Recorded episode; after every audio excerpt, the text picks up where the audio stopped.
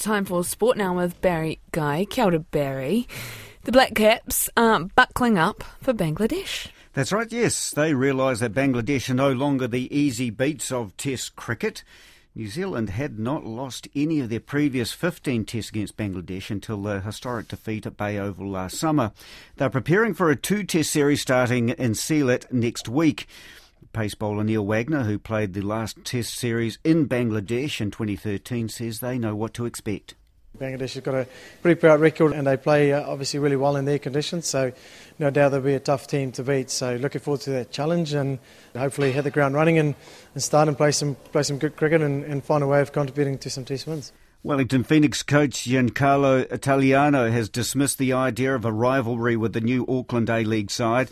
The long awaited entry of an Auckland A League team was officially confirmed this week with a full licence granted to Emiliana ah, Purungu Hakinikina.